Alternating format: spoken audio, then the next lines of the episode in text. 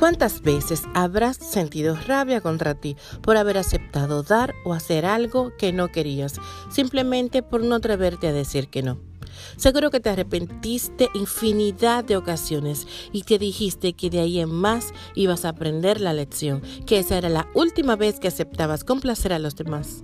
Pero quizás solo se quedó en buenas intenciones. Aprende a decir no y evita problemas. De este tema te hablo hoy en Vida Plena. Soy Claudia Gramonte. En ocasiones nos vemos envueltos en situaciones que no queremos, dejándonos llevar por otros y haciendo cosas que realmente no nos apetece hacer, por no saber decir que no. A veces las personas de nuestro entorno utilizan diferentes estrategias, como insistirnos una y otra vez, darnos muchos argumentos, intentar que nos sintamos culpables, tocar nuestra fibra sensible para conseguir que hagamos eso que nos proponen. Para muchos de nosotros nos resulta muy difícil decir que no ante estas situaciones. Si cedemos y acabamos haciendo lo que ellos quieren por ser pocos asertivos, probablemente nos sintamos mal con nosotros mismos y acabemos incluso enfadándonos con esa persona. Y es que rechazar peticiones es uno de nuestros derechos asertivos. En muchas ocasiones, cuando alguien nos pide que hagamos algo que no queremos, se establece un diálogo poco asertivo.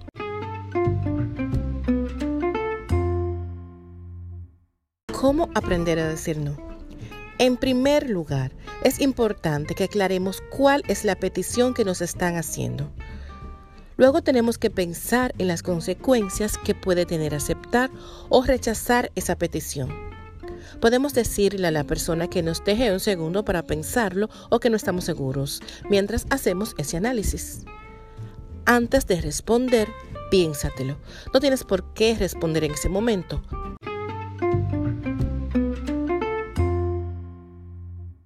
Por último, expresa la negativa de forma asertiva. A veces nos sentimos incómodos al decir que no y nos lleva a poner excusas poco claras. Hay que ser claro y amable al rechazar esa petición para evitar hacer sentir mal a la otra persona.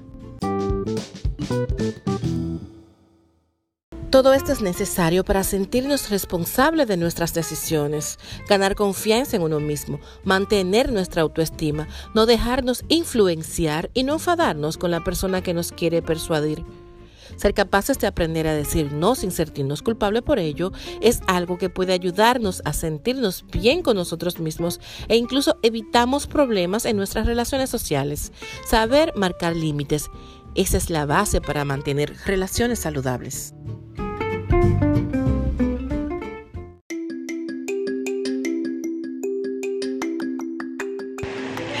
Este es el show de Abuela y Jorge.